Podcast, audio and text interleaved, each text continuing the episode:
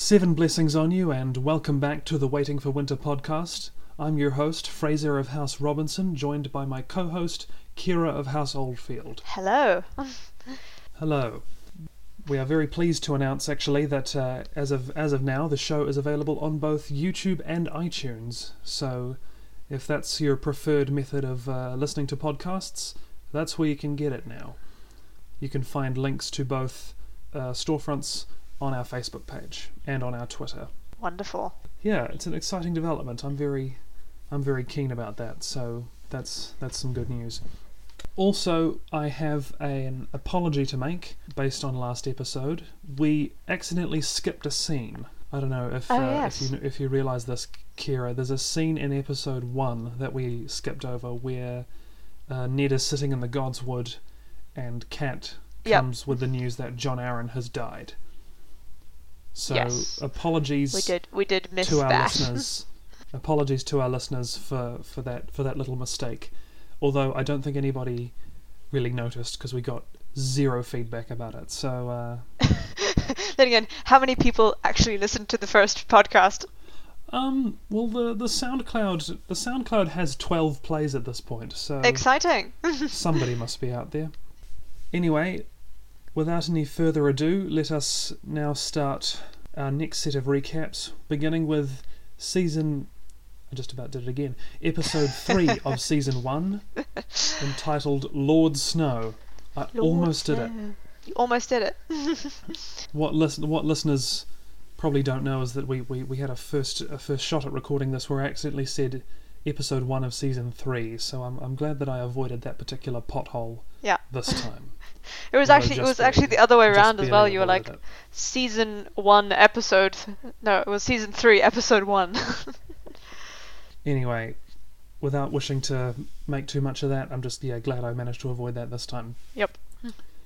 So we start off our episode with King's in King's Landing, and the royal party, which has travelled many long miles from Winterfell, is arriving at the capital, and Ned Ned and his his his retinue ride into the into the castle courtyard, and they're met by a messenger who wants to bring Ned to the small council meeting that is currently in progress, and we have this absolutely brilliant moment of the messenger saying, "If perhaps you'd like to change into something," and Ned just gives him a look. Just be like, no. Like, I imagine it's a look that it, I imagine it's a look that Ned reserves for people who have said something just incredibly boneheaded, but it is it just stops this guy right in his tracks. Yep.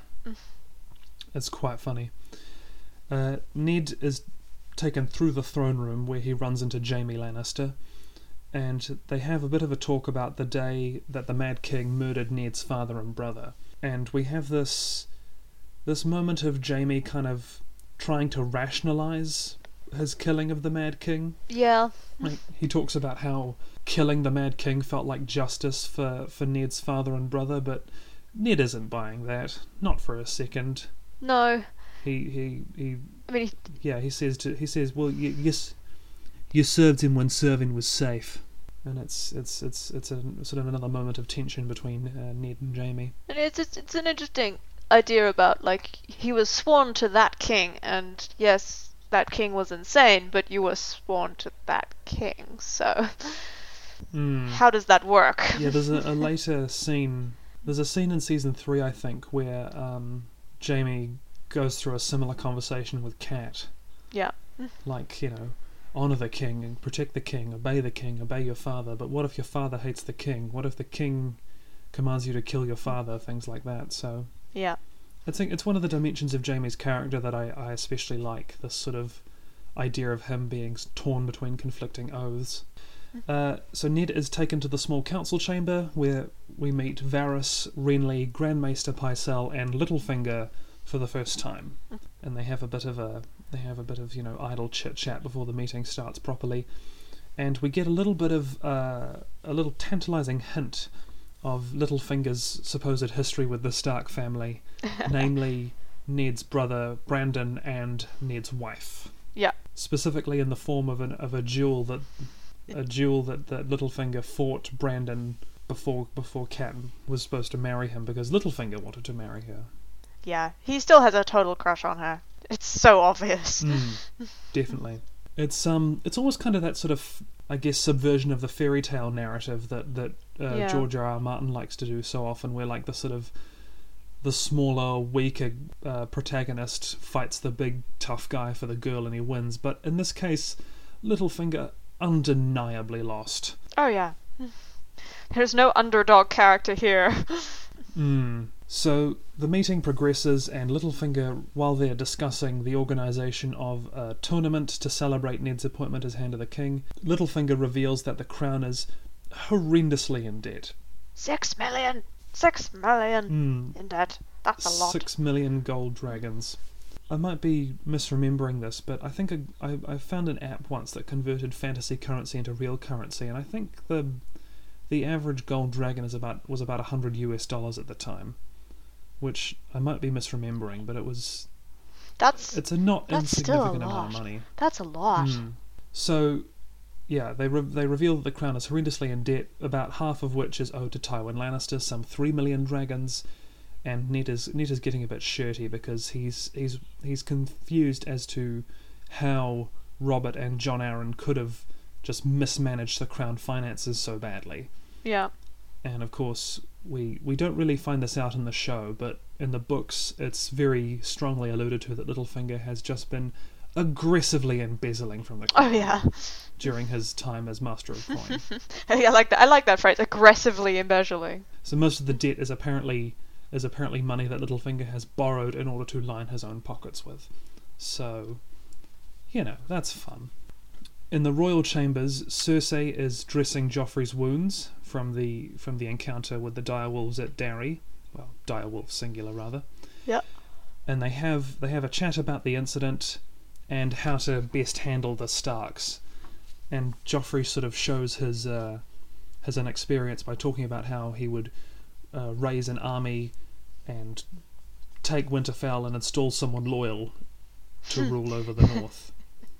Which, yeah, Cersei just just slaps him right down with that. Like she is, she is completely unambiguous about the fact that that is a stupid plan, Yeah. and it is a stupid plan. It's definitely a stupid plan.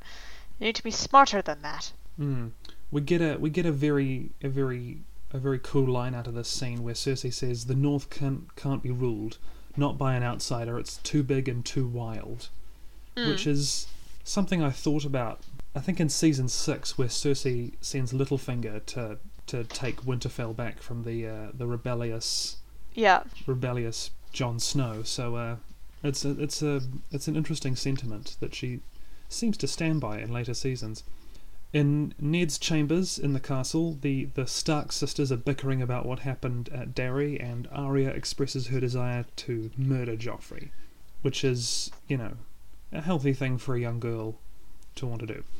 And I'm reminded of, of, a, of a bit in the books where this well this scene happens and Joffrey, uh, not Joffrey, Sansa is talking about how great it will be to be married to Joffrey and how everything will be lovely, and um, how Arya will have to call her Your Grace, causing Arya to just throw an orange straight at Sansa with something along the lines of, "Well, here's your breakfast, Your Grace," Yeah. and just with the orange, which is just like a like a fun sort of sibling sibling rivalry scene. Yeah. I, I thought was nice. I was um reminded that in the in the show this was the first scene bet- that um, Sophie Turner did, and she was Mhm. and and um, Maisie stabbed the table so hard that she left a dent, and they had to like reposition the shot to make sure that the dent wasn't still in the table and they couldn't see it. Maisie Williams with the uh, with the method acting. Um, Method acting, yeah. Arya goes storming out of the room, and Ned comes in, tries to break up the tension, and he presents Sansa with a doll that was made by the same toy maker that makes Myrcella's toys. And uh, Sansa is not impressed by this, being, as she says, too old for dolls. Yeah. Which I think Ned is Ned is a bit sort of put out by.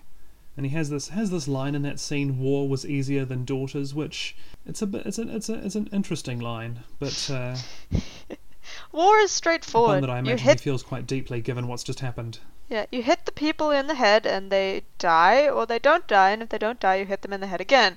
Whereas this is requires more subtlety, I feel. I think I've read that in a book, yeah. So in in Arya's bedroom, Ned finds Arya playing with Needle, Mm-hmm. which uh, he, he didn't realize she had up until this point, and realizes that it was made by the uh, blacksmith at Winterfell. Yep. And Arya expresses her anger at, at Cersei and Joffrey and the Hound and, and Sansa, and Ned has this sort of moment of, of like fatherly uh, fatherly dotage where he talks about how, how Arya and Sansa have to sort of look out for each other while they're in King's Landing because there there's a lot of a lot of potential dangers around and, and how really the whole family needs to be on the lookout for, for things like that. And you know, it's it's it's a it's a very sort of gloomy scene, but at the same time, it's kind of kind of sweet, like the way Ned is is is kind of being a being a dad. Definitely the supportive father figure. Yeah. to lighten up the tone a wee bit, uh, Ned gives allusions to the fact that he might get Arya sword fighting lessons, so that she she she can properly learn how to Hype. how to use his sword. We cut to Winterfell now, and uh, old Nan is trying to entertain the still bedridden Bran with with various stories, and Mhm. Bran sort of expresses a desire to hear more of the scary stories, and uh, old Nan says, I think what might be one of the most iconic lines in the entire show. Oh, my sweet summer child, what do you know about fear? Which is quite a strong motif throughout the series, I think. This idea that people who are born and raised in, in the in the in a sort of less harsh conditions would just be Yeah. completely unprepared for for, For what is winter. to come. Mm. it's something that Kat herself, I think, expresses in season two when talking about the the army of Renly Baratheon, and it's yeah something that crops up quite a lot. So Rob comes into the room, and he and Bran talk about Bran's injury, and at this point, Bran expresses a, a feeling that he would rather be dead than than crippled, which naturally Rob reacts rather rather alarmed alarmed to that. You know, it's, it's quite a big thing for a small child to say that he would rather be dead. Yeah, uh, it's yeah, it's a it's a it's a natural reaction from Rob, definitely. Mm. And so they, they, they and of course I think Bran is also a little bit upset that uh, that his mother had to leave, which is something I think that gets expressed. Um, I think in the next episode, I think there's a there's a bit where Bran talks about he, how he's sad that his mother has gone away, but um, yeah, it's something that comes up quite a bit. Yeah. So we cut to King's Landing, and Cat and Sir Rodrik Cassel are arriving in the city. Despite trying to be incognito, they are immediately intercepted by two city watchmen who address Cat by name. So, yeah, the, the, the, the incognito thing goes right out the window. Yeah, nobody nobody walks into a city with their scarf around their head in the middle of summer unless they're trying not to be Mm. noticed, and in which case makes them noticeable. It's like you see someone on the street wearing like a large trench coat and dark glasses, and you you immediately real think that that's person's Yeah. that person's up to no good. So the Watchmen take Cat and Rodrik to Littlefinger, to, or more accurately, to one of the brothels that he owns in the city. Yep. And you know, Cat Cat is rather angry about being dragged to a brothel, Yep. as you might imagine. And I, th- I think the phrase she she uses exactly is um, treating me like some sort of back alley Sally, which is It's a very modern phrase. Mm, as like a way to describe a to describe a prostitute. I might Yep. I might I might see how, how, how one reacts to that if I if I just ever happen to meet one. I'd be like, how would you feel about being called a back alley Sally? Sounds like a Little Richard song actually. I think their their level of or their sense of humor would be entirely dependent. Mm, mm. So Littlefinger reveals that Varys knew that Cat was coming, and uh, and they they have a bit of a talk about why Cat is in the city, and Cat shows Varys and Littlefinger the dagger that was used to try and murder Bran, and Littlefinger reveals that it used to belong to him until he lost it on a bet to Tyrion, which is not actually true. So Littlefinger once again very much a lie. Yep, showing himself to be completely and utterly untrustworthy. Um, I'd like to point out something at this moment. Aidan Gillen's accent is very English in these early seasons, but in the later seasons, uh, season seven, sort of yeah, six and seven especially, he's quite pronounced in his Irish accent. Like he, he puts Mm. the very strong sort of lilt on a lot of the words that he didn't used to, and and, and then in, the, in these early seasons, he, his voice is quite sort of King's English, which is yeah, it's an interesting Interesting disparity. Yeah, it's very clipped in the beginning, Hmm. and then it just it I like think- chills out. Maybe that's because he's not trying to pretend anymore. he's just Mm. given up. Although I kind of think the sort of the clippedness suits the character of Littlefinger better.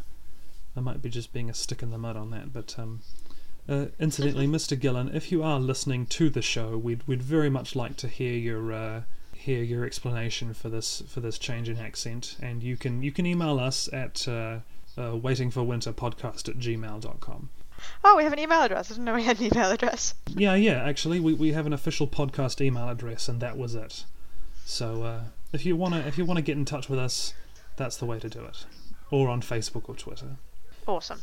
So we cut to Castle Black, and uh, Tyrion and uh, the Lord Commander of the Night's Watch, Jeor Mormont, are watching Sir Alliser Thorne train new recruits. Jeor Mormont, interestingly enough, is the father of Jorah Mormont, who has appeared Mm. already in the books as a companion for Daenerys Targaryen. Yep. And so Sir Alliser Thorne, the, the sort of the head trainer of the Night's Watch, is, is training the new recruits out in the courtyard, and John is displaying his clear superiority in the arena. As, as, uh, by virtue Of of, having the had some training. yeah, having Yeah. had some sword fighting training as opposed to having had none, like most of the other Night's Watch recruits. Yep. And uh, this is a, this scene, I think, is actually where the, the the title of this episode comes from. Sir Alliser mockingly refers to John as Lord Snow, meant to kind of Mm. call attention to the fact that he grew up a lot more comfortably than most people in Westeros grow up. So, uh, Yeah. if not necessarily in a position of privilege, but certainly much better circumstances than most of his new comrades. While this is happening, Commander Mormont shows Tyrion a letter from Winterfell, which is addressed to John and presumably contains the news that Bran has woken up. And when we cut to King's Landing, Yep. Grand Maester Pycelle delivers Ned what is presumably the same message from Winterfell. And when, yeah, uh, and when Pycelle leaves, Littlefinger comes in and tells Ned that Cat is in the city. So we, we, we go now to this Littlefinger and Ned going to the brothel where Cat is hiding. And naturally, Ned gets a bit upset because he thinks the fact that Littlefinger has brought him to a brothel is some sort of joke, Yeah. some sort of disparage. It runs in disparaging- family. disparaging comment about against his wife, but uh, and then Cat's head actually pops up over a balcony. So Yep. I kind of feel like I kind of feel like this is the moment where Littlefinger like cements his plan to betray Ned. Like I think maybe beforehand he was sort of on the fence about who to kind of who to kind of back in terms of the upcoming upcoming Yeah. political struggle, but at this moment he decides, you know what? Fuck you, Stark. You're dead now. uh, so now, back in Castle Black, John's fellow recruits confront him in the armory about the, uh, the, the just the resounding beating that he gave them while they were training. But uh, Tyrion intercedes and encourages John to be kinder to his new comrades. And and uh, at that point, Tyrion also shows John the letter from Winterfell that Bran has woken up. So it's another another nice little scene between John and Tyrion. So we we cut back to King's Landing, and Littlefinger and Ned are discussing how to approach their investigation into all the things that are happening. Elsewhere in the Red Keep, Jamie visits Cersei in her room, and they talk about the fact that Bran is still alive and how to how to handle that, because by now news of Yep. of the fact that Bran is still alive has presumably reached both their ears. The next morning, Ned and Cat part with a tender moment before the gates of the city, and I'd just like to remind uh, remind our listeners that this is the last time that Ned and Cat ever see each other. Just a just a friendly awful. reminder. Yeah. Just a Fri- friendly reminder. friendly reminder. Everybody dies. Mm. Uh, elsewhere in the Red Keep, uh, Robert and the commander of the King's Guard, Sir Barristan Selmy, are swapping first kill stories, with, with a little bit of with, a, with an element of sort of talking about the history of, of the Baratheon rebellion thrown in there. Yep. Uh, Robert Robert's squire Lancel Lannister, who is a cousin of, of, of Queen Cersei, reveals that there's no wine left in the room, which causes Robert to fly off the handle. I love that phrase, fly off the handle. Yeah. It, it just. Mm. It's appropriate, I think. So Robert calls in Jamie, who is standing guard outside, and they, they he, Jamie joins the conversation about first kills. And Robert also asks Jamie about the Mad King and and the, the night that Jamie killed him. Which you know, I think I think this is like a conversation that they you'd think they'd have at least have had before. Before this, yeah, before this Yeah. point. At I least mean, once. it is exposition for the show, but Mm, at least once in fifteen years, you'd you'd you'd think that I've had that conversation. Yeah. Yeah. We cut now to the Dothraki Sea, and Danny and Jorah having a bit of a talk about about the way Doth- the Dothraki treat their slaves. Danny orders the khalasar to stop for some. I'm not Mm. sure what her reason for ordering the khalasar to stop is. because she can. Yeah, it's like it's kind of a display of power. Like That's it. I think it's because Yeah. it because it, it pisses Viserys off to no end. Like he gets he gets angry to the point of uh, almost attacking Danny, and he has to be um has to be sort of physically restrained by one of Drogo's blood riders, which yeah I'm just I don't know it's an it's a it's a it's a moment of power of power grabbing from from Danny, which seems to come out of nowhere, but I don't know. Maybe I'm I mean, just I don't think it's power grabbing. It's just more exhibiting. yeah Just being like, Yeah, Well- exhibiting is probably the better the better phrase. yeah. It's just like, oh, I can actually do this now. Hmm. And so Viserys orders Mormont to kill Rakharo, the uh, the the Dothraki who restrained him, but Mormont refuses. And uh, Viserys is not allowed to get back up on his horse, which is a, a an act of extreme shame for the Dothraki. Like if, if you're not allowed to ride a horse, then you are you are a lesser class of person. If you if Yeah. you can't ride a horse. So we cut back to Castle Black, and John takes a trip to the top of the wall where he finds Benjen. And Benjen tells John that he is going out ranging the next day, and sort of in a similar vein to Tyrion, tells John to be kinder to his comrades in the Night's Watch. And uh, John asks to go with him, but yeah, John's not ready for that, so Benjen just says no. And this is another moment where the, two people who say that they will uh, speak next time they see each other never see each other again. Never see each other Mm. again. So down in the dining hall at Castle Black, Yoren is telling Tyrion about the time that he ate a bear, which is an interesting story to say the least. They're in the, I think Yoren's in the middle of describing how best to fry up a bear's testicles. So you know, survival tips for those that need them. Very much. Uh, Benjen comes in, and he and Tyrion have a bit of a, a bit of an argument about the importance of the Night's Watch and what's really going on north of the Wall. Little moment of conflict where Benjen reveals that he might have seen some of the some of the more mystical stuff that's going on out there, and that Tyrion should take this seriously. Yep. We cut to the Dothraki Sea. Danny's handmaids are teaching her to speak Dothraki, and Danny realizes that she is pregnant, or rather, one of the handmaids realizes that she is pregnant, and so uh, one of the Very much. the, Very exciting. Mm. One of the handmaids, Irri, uh, comes to comes to find Jorah and Rakharo, who are just in another tent, having a very detailed discussion about swords.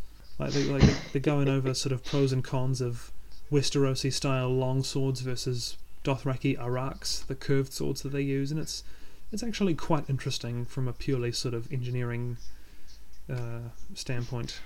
Yep. And so, upon hearing the news that Danny is pregnant, Jorah suddenly decides to ride to Qohor, one of the uh, one of the free cities in Essos, which is, you know, a wee bit suspicious. Do we ever find out why? I don't remember. I think it's heavily implied that he went to inform Varys of of of Danny's pregnancy because Uh, it's I think it's explicitly right. stated both in the show and the books that Jorah was Varys's source for of information for Danny. Yeah. So Mm. yeah, I think that I think that comes up again, if not in the next episode, but in in, a, in, a, in an episode very soon coming up. So we cut back to Castle Black, and John is trying to give his fellow recruits a lesson in sword fighting. Sort of taking to heart both Tyrion and Benjen's words about helping his brothers rather than just beating them. Yeah. Also in the dining hall, Tyrion, Maester Aemon, and Mormont are talking about the coming winter, the reports of the others and the other magical, magical nonsense, and the rather sorry state of the Night's Watch. And both Mormont and Maester Aemon uh, implore Tyrion to ask Cersei to send them some support because they are they're in very dire need of it. And we Well, that is they're pretty they're in a pretty awful staffing situation Mm. at the moment with the with the quality of recruits they're getting because they are supposed to be a military force, not yeah. a glorified prison. Yeah, and it's um, it's it's been largely a lot more prisoners than volunteers in the last few years. So yeah, they're they're having they're having tr- problems Yeah. finding quality people, and even even if it, even with the prisoners, there's just aren't the numbers that they need. So it's it's a dire situation, definitely. We cut to the Dothraki Sea. Danny tells Drogo that she's pregnant, which is which is a nice a nice scene. And then we cut back to Castle Black. Tyrion and John meet at the top of the wall. Tyrion says his goodbyes before he heads south again, and John asks Tyrion to look in on Bran for him. And then Yeah. finally, we cut back to King's Landing, and Arya meets her quote dancing master, one former first sword of Braavos, Cilio, Cilio, Syrio Forel. Syrio, Yeah, favorite character.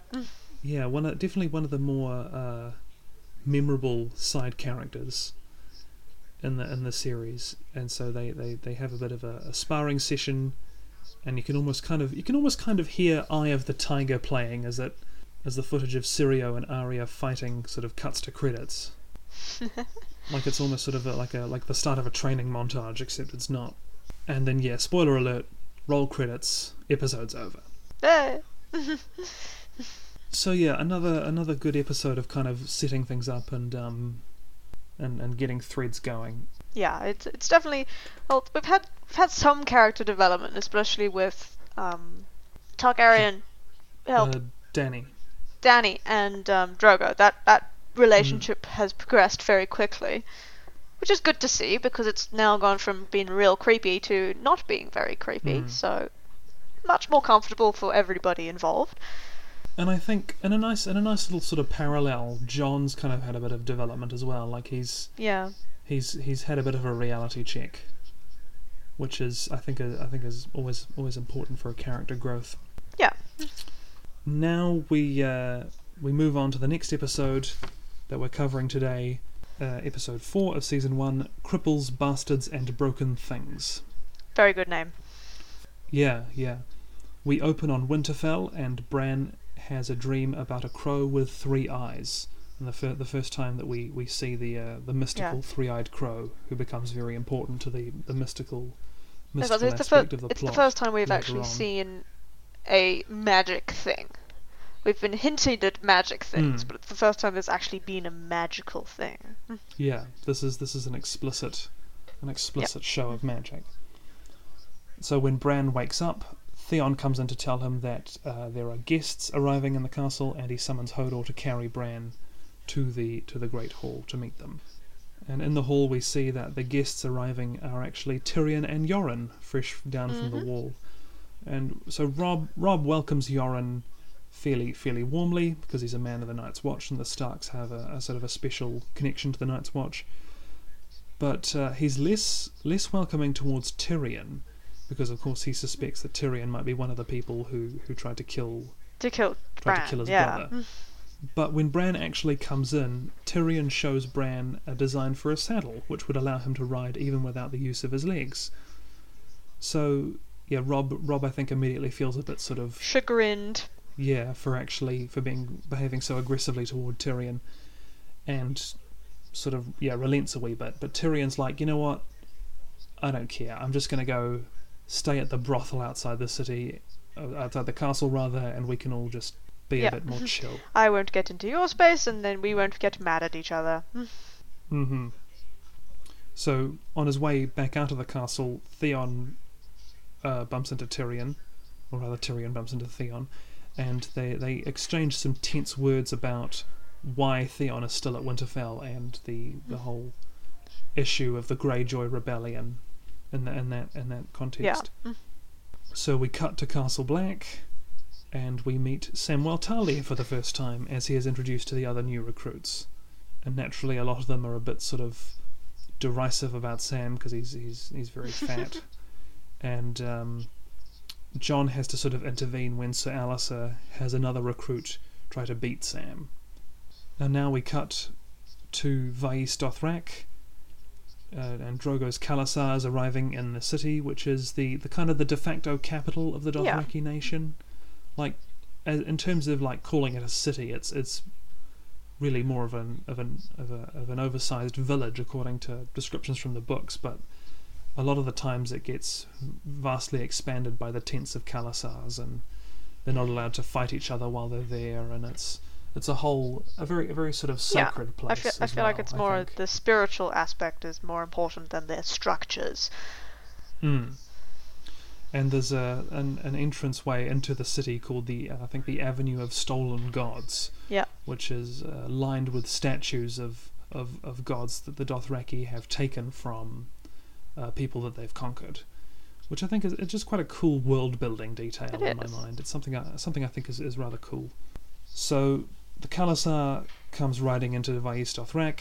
Viserys is still bitter and uh, he's especially bitter about what he sees as Drogo riding the wrong way, because Vaes Dothrak is quite far to the east, away from the uh, from the western coast and the narrow sea. So Viserys feels like you know Drogo's going the wrong way. Yeah. And Danny and Jorah have a bit of a chat about Jorah's past and why he had to flee Westeros. That night in the in the in the city, uh, Viserys is entertaining, quote, uh, Danny's handmaid Doreah, and they, they have a bit of a chat about the rise and fall of House Targaryen Yep. and you know the death of the dragons and the the death of Viserys' father, the Mad King, and I just wanted to. This is me being nitpicky again.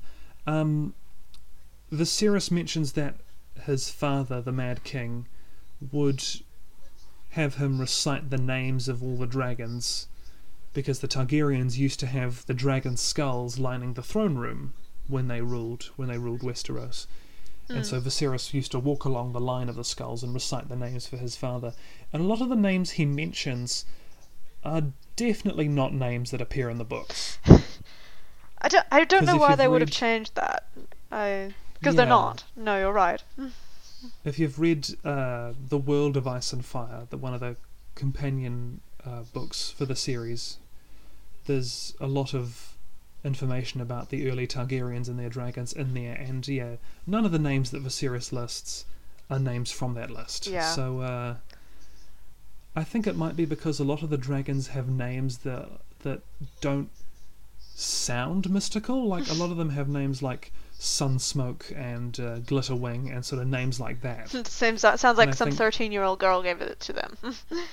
yeah, yeah, and I think I imagine in order to sort of maintain the kind of gritty adult uh, atmosphere of the series, I think maybe maybe the creators of the show made the names sound a bit more kind of kind of fantasy esque rather than rather than uh, sort of mundane. So Perhaps. Might be might be an aesthetic choice. Who knows? So we cut to King's Landing, and Sansa and Septa Mordane are standing in the throne room discussing the future, like uh, what will happen once if Sansa Becomes, becomes queen. queen. and um, they have this moment where Sansa talks about, like, well, hypothetically, what happens if I don't bear Have Joffrey any have- sons and he only has son, daughters? yeah. Mm. And I'm curious. This is something that I've asked some other people who, who are well versed in the book series, but I've never gotten a conclusive answer whether or not the Targaryen succession principle applies to the new Baratheon dynasty, because the Targaryens quite early on adopted a zero tolerance policy towards uh, women inheriting the Iron Throne. Yeah. So they, they had sort of instances where they could have gone between between uh, a, a male inheritor and a female inheritor, and they opted for the male inheritor almost every time. And the one time that there was a queen, a ruling queen, w- ended up being a bit of a disaster. So that there was a a very a very ironclad no female rulers policy, and I'm, I wonder if it would apply to the Baratheons. I mean, it's never explicitly mentioned that it does, but it's never explicitly No. mentioned that they would allow a female heir Mm. either. So, But they say they say in the show that in this scene in particular that the throne would pass from Joffrey to Tommen if Sansa were to only have daughters. yeah, which would be my Myrcella's in the middle there, right? Mm. And it, yeah, it would skip over their sister Myrcella. Yeah. So it's yeah, it's an interesting sort of just just question of, of of fact that I if anybody has an answer, that email address, uh, waiting for winter podcast at gmail.com, please please reach out to us if you have any insight into that. Definitely. At a small council meeting, uh, the commander of the City Watch, Janos Slynt, is reporting on the upswing of violence in the city because of all the people that have been that have been coming for the for the tournament. And Ned offers to give give Janos uh, fifty of his own household guard to help pr- restore order. Mm. After the meeting ends, Ned questions Pycelle about John Arryn's death, sort of what happened to him, what Pycelle's opinion was as a quote unquote medical professional, and Pycelle leads Ned back to his office where he shows Ned the book that um, John Arryn was very interested in shortly before he died, which is a, a, a genealogy of the greater and lesser houses. Yeah. And then elsewhere in the castle, Ned comes on Arya, who is practicing her balance by standing on one leg, and they have a bit of a chat about Bran's future, because of course Arya now knows that Bran is awake, and about Arya's own future. And they there's this this moment where uh, Arya asks if she will one day be able to do all the same things that Bran can do, like you know, rule a holdfast or or sit on the king's council. Yeah. And Ned says, well, you know, because you're a girl, you'll have to do, you'll you'll probably do all these other things that, that girls traditionally do in Westerosi society. And Arya says, Why? no, that's that's not me. I don't want to do those things. And it's, yeah. I mean, Ned's clearly sort of trying to be a good dad and and, He's trying and to sort of he's trying to justify it. supportive in- as he can yeah, be. justify it in But- a in a good way, but it's kind of hard to do. Mm. Mm. I think especially because Ned's own sister Lyanna was so much like Arya in that sense that she kind of rejected this notion of her Mm. place as a as a woman in in Westerosi society, and I imagine it's probably a little bit hard for him seeing that that same thing, that same dichotomy play out in his daughter. Yeah, and knowing what happened to her. Mm. So we cut to Castle Black, and Sam joins John on the top of the wall. And Sam tells John that that he is only joining the Night's Watch because his father is forcing him to. Yeah. His father, Randyll Tarly, Lord Randyll Tarly, has forced Sam to join the Night's Watch because he has a younger, more uh, traditionally masculine son Mm. who he reckons would be a better heir to his to his land and title. And so Sam tells this rather horrible story about how his father said that if he didn't join the Night's Watch, then he would basically murder him and make it look like an accident. So Yeah. Organize a hunting party, a hunting Mm. expedition. and somewhere in the woods you'll fall from your saddle and be left to die, Mm. Mm. which is yeah, it's it's pretty awful. Yeah, there's not much you can do about Although that. the tension for this scene for me was a little bit undercut by John delivering this line You can't fight, you can't see, you're afraid of heights and everything else. Like, was that meant to rhyme? it it seems very strange that it does rhyme. Yeah. I have so many questions about that line and no answers. Yeah, So definitely not. we cut back, yeah, we cut back to King's Landing, and Ned and Littlefinger are having a chat about Ned's investigation. And Littlefinger, so they're they're wandering through like a like a sort of a, a courtyard of the castle at this point, and Littlefinger points out the various spies that are eavesdropping on their conversation, spies that belong in turn to Lord Varys, Queen Cersei, and himself. Yeah. And Littlefinger says to Ned that John Arryn would visit a particular smith in the city, uh, a blacksmith, and so Ned kind of has the next clue for his investigation. Yeah. And I think I think this is the scene where Ned says, uh, "Perhaps I was wrong to mistrust you." To which Littlefinger replies, "Mistrusting me was the smartest thing you did since you got off your horse." yeah, definitely. Which, yeah, considering what happens later, yeah. Um, once again, little nitpick. There's a shot during their conversation where uh, Aidan Gillen's lips aren't moving, or rather, Aidan Gillen's lips are moving, but Littlefinger isn't talking. Yeah.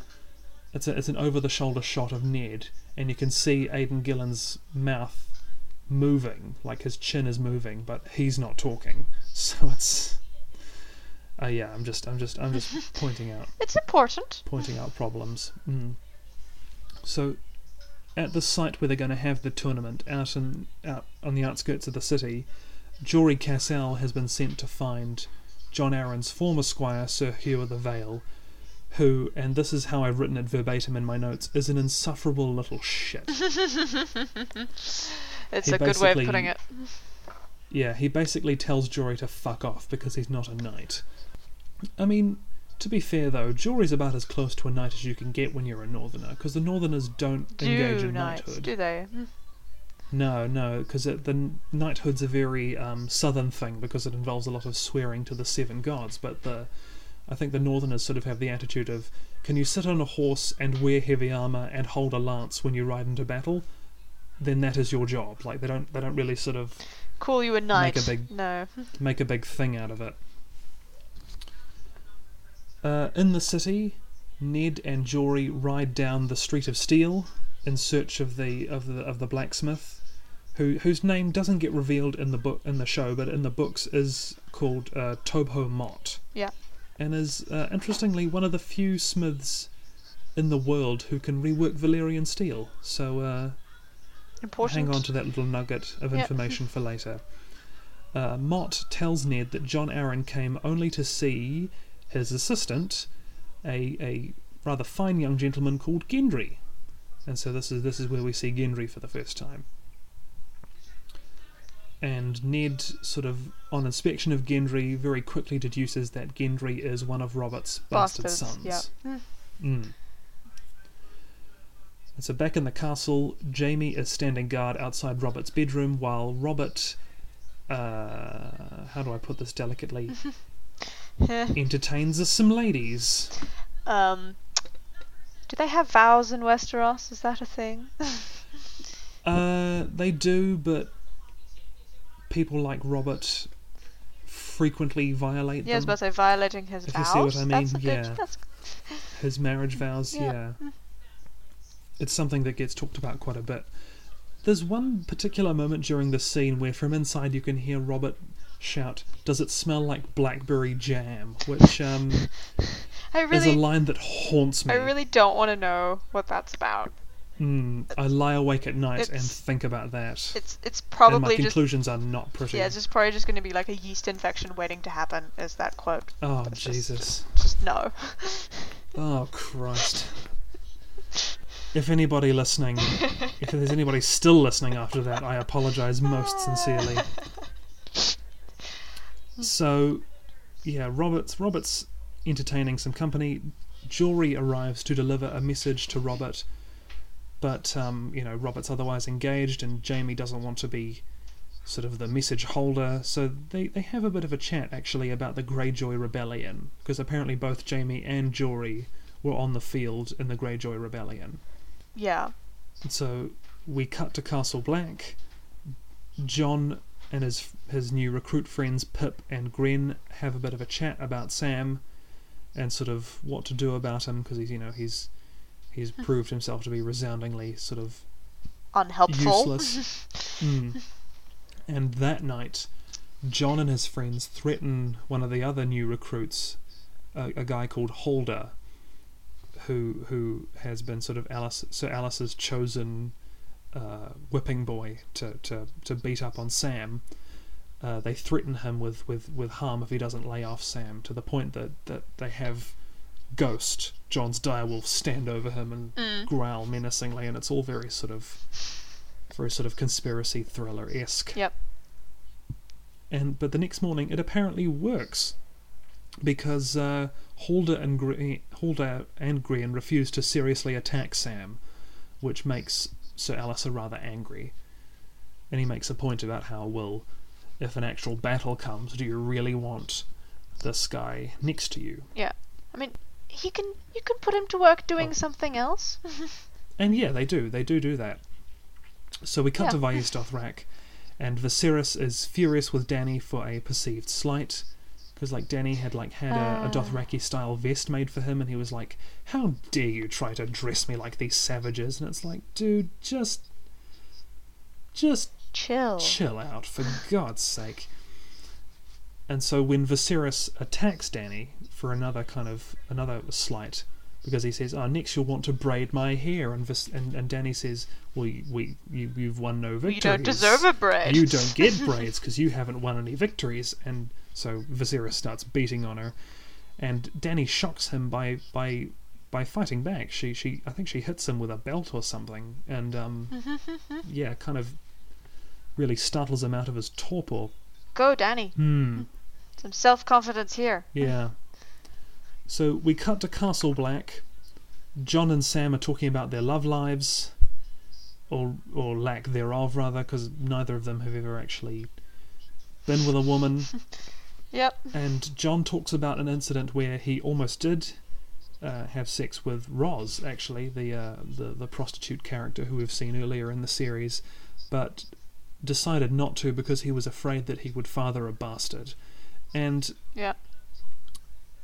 I think this is, this is I think this is something that, that is part of John's character in the books that he's kind of reluctant to engage in in intimate relations because he is worried about bringing another bastard into the world and he doesn't want to inflict that life on another on another human Yeah. being and it's it's all very kind And of noble and and uh, and disgustingly self uh, self-sacrificial. self-sacrificial yeah No, it's it's especially because he realizes that if he had a bastard, it would they would grow up in a worse situation than Mm. what he did because he was apparently the bastard of like Mm. Lord of Winterfell. the acknowledged bastard of, a, of a powerful lord. Yeah. So yeah, it's a Yeah. fair enough problem. But like, learn to pull out, John. Come on.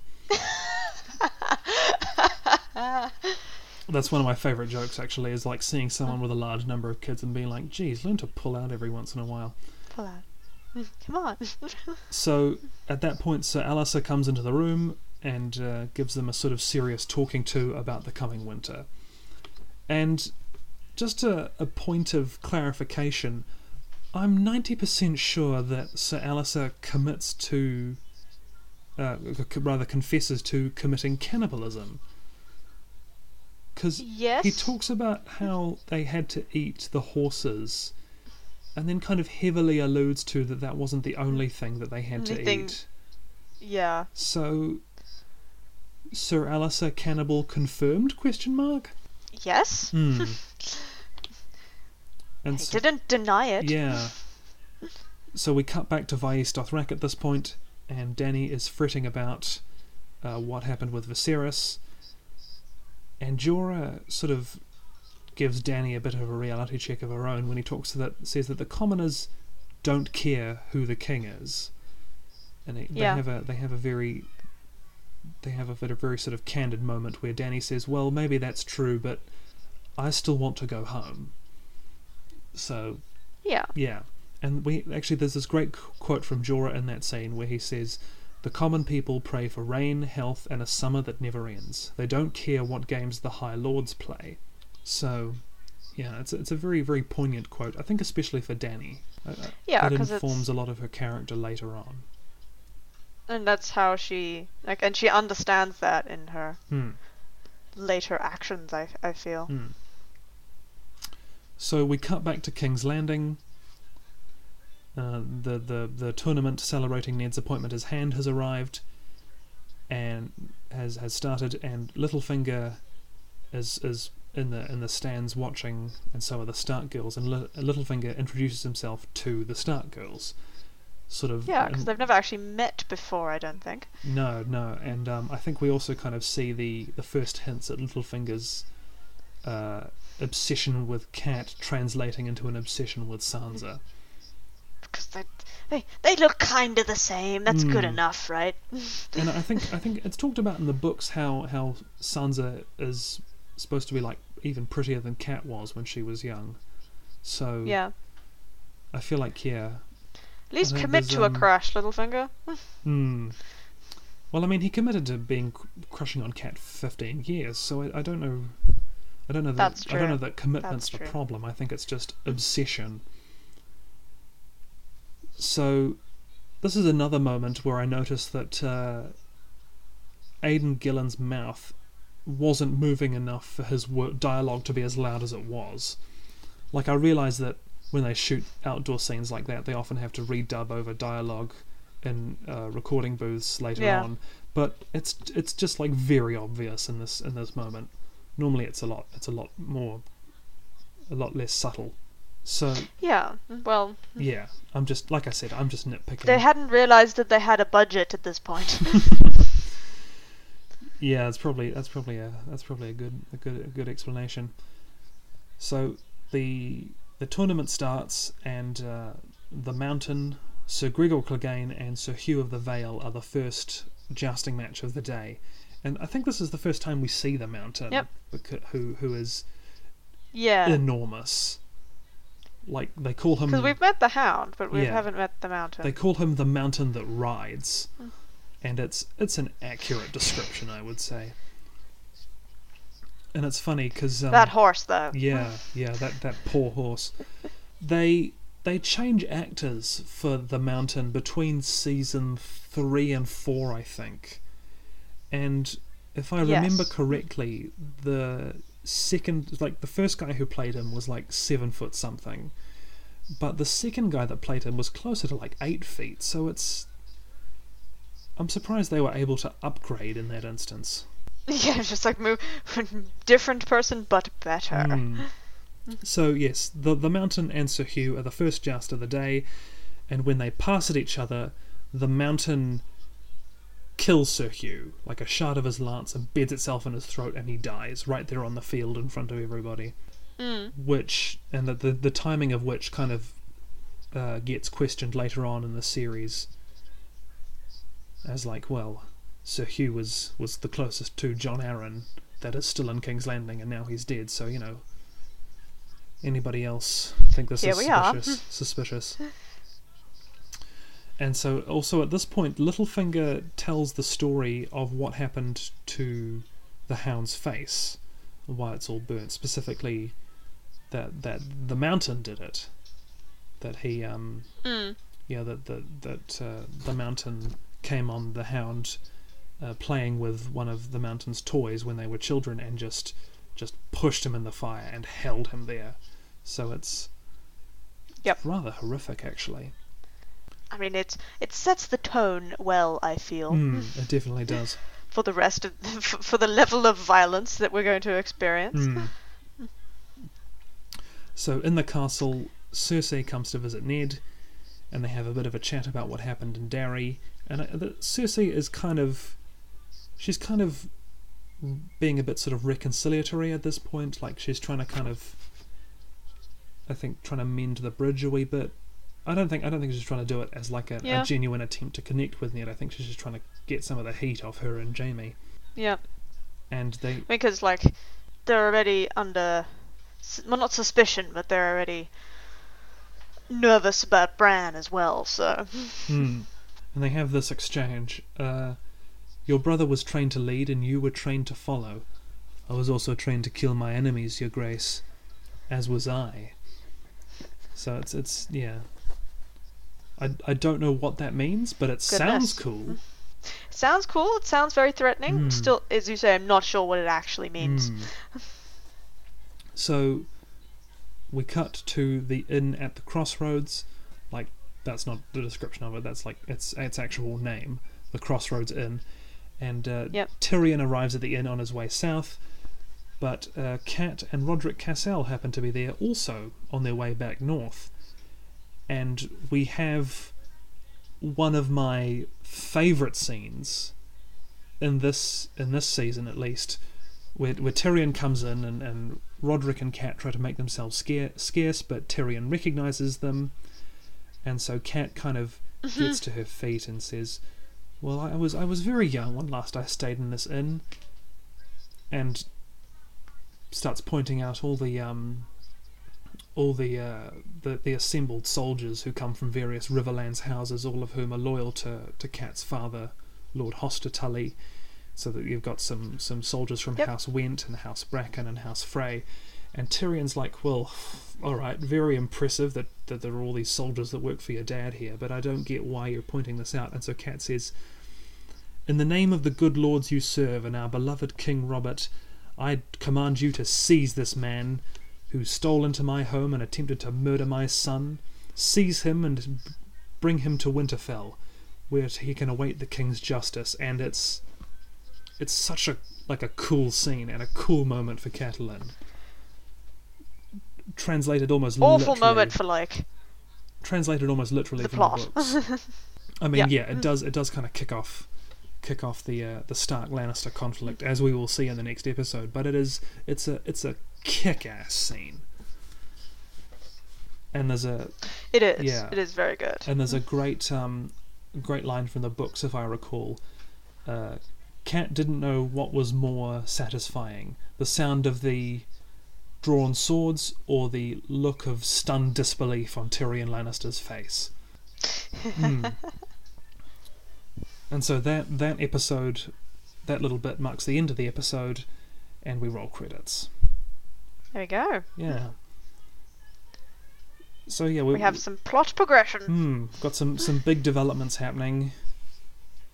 Not so much on the on the, the the mystical side, but certainly very much on the political side. So, and those those definitely really come to a head uh, in the next couple of episodes. So, thank you for listening to this week's episode of the Waiting for Winter podcast. Um, be more consistent with your accents.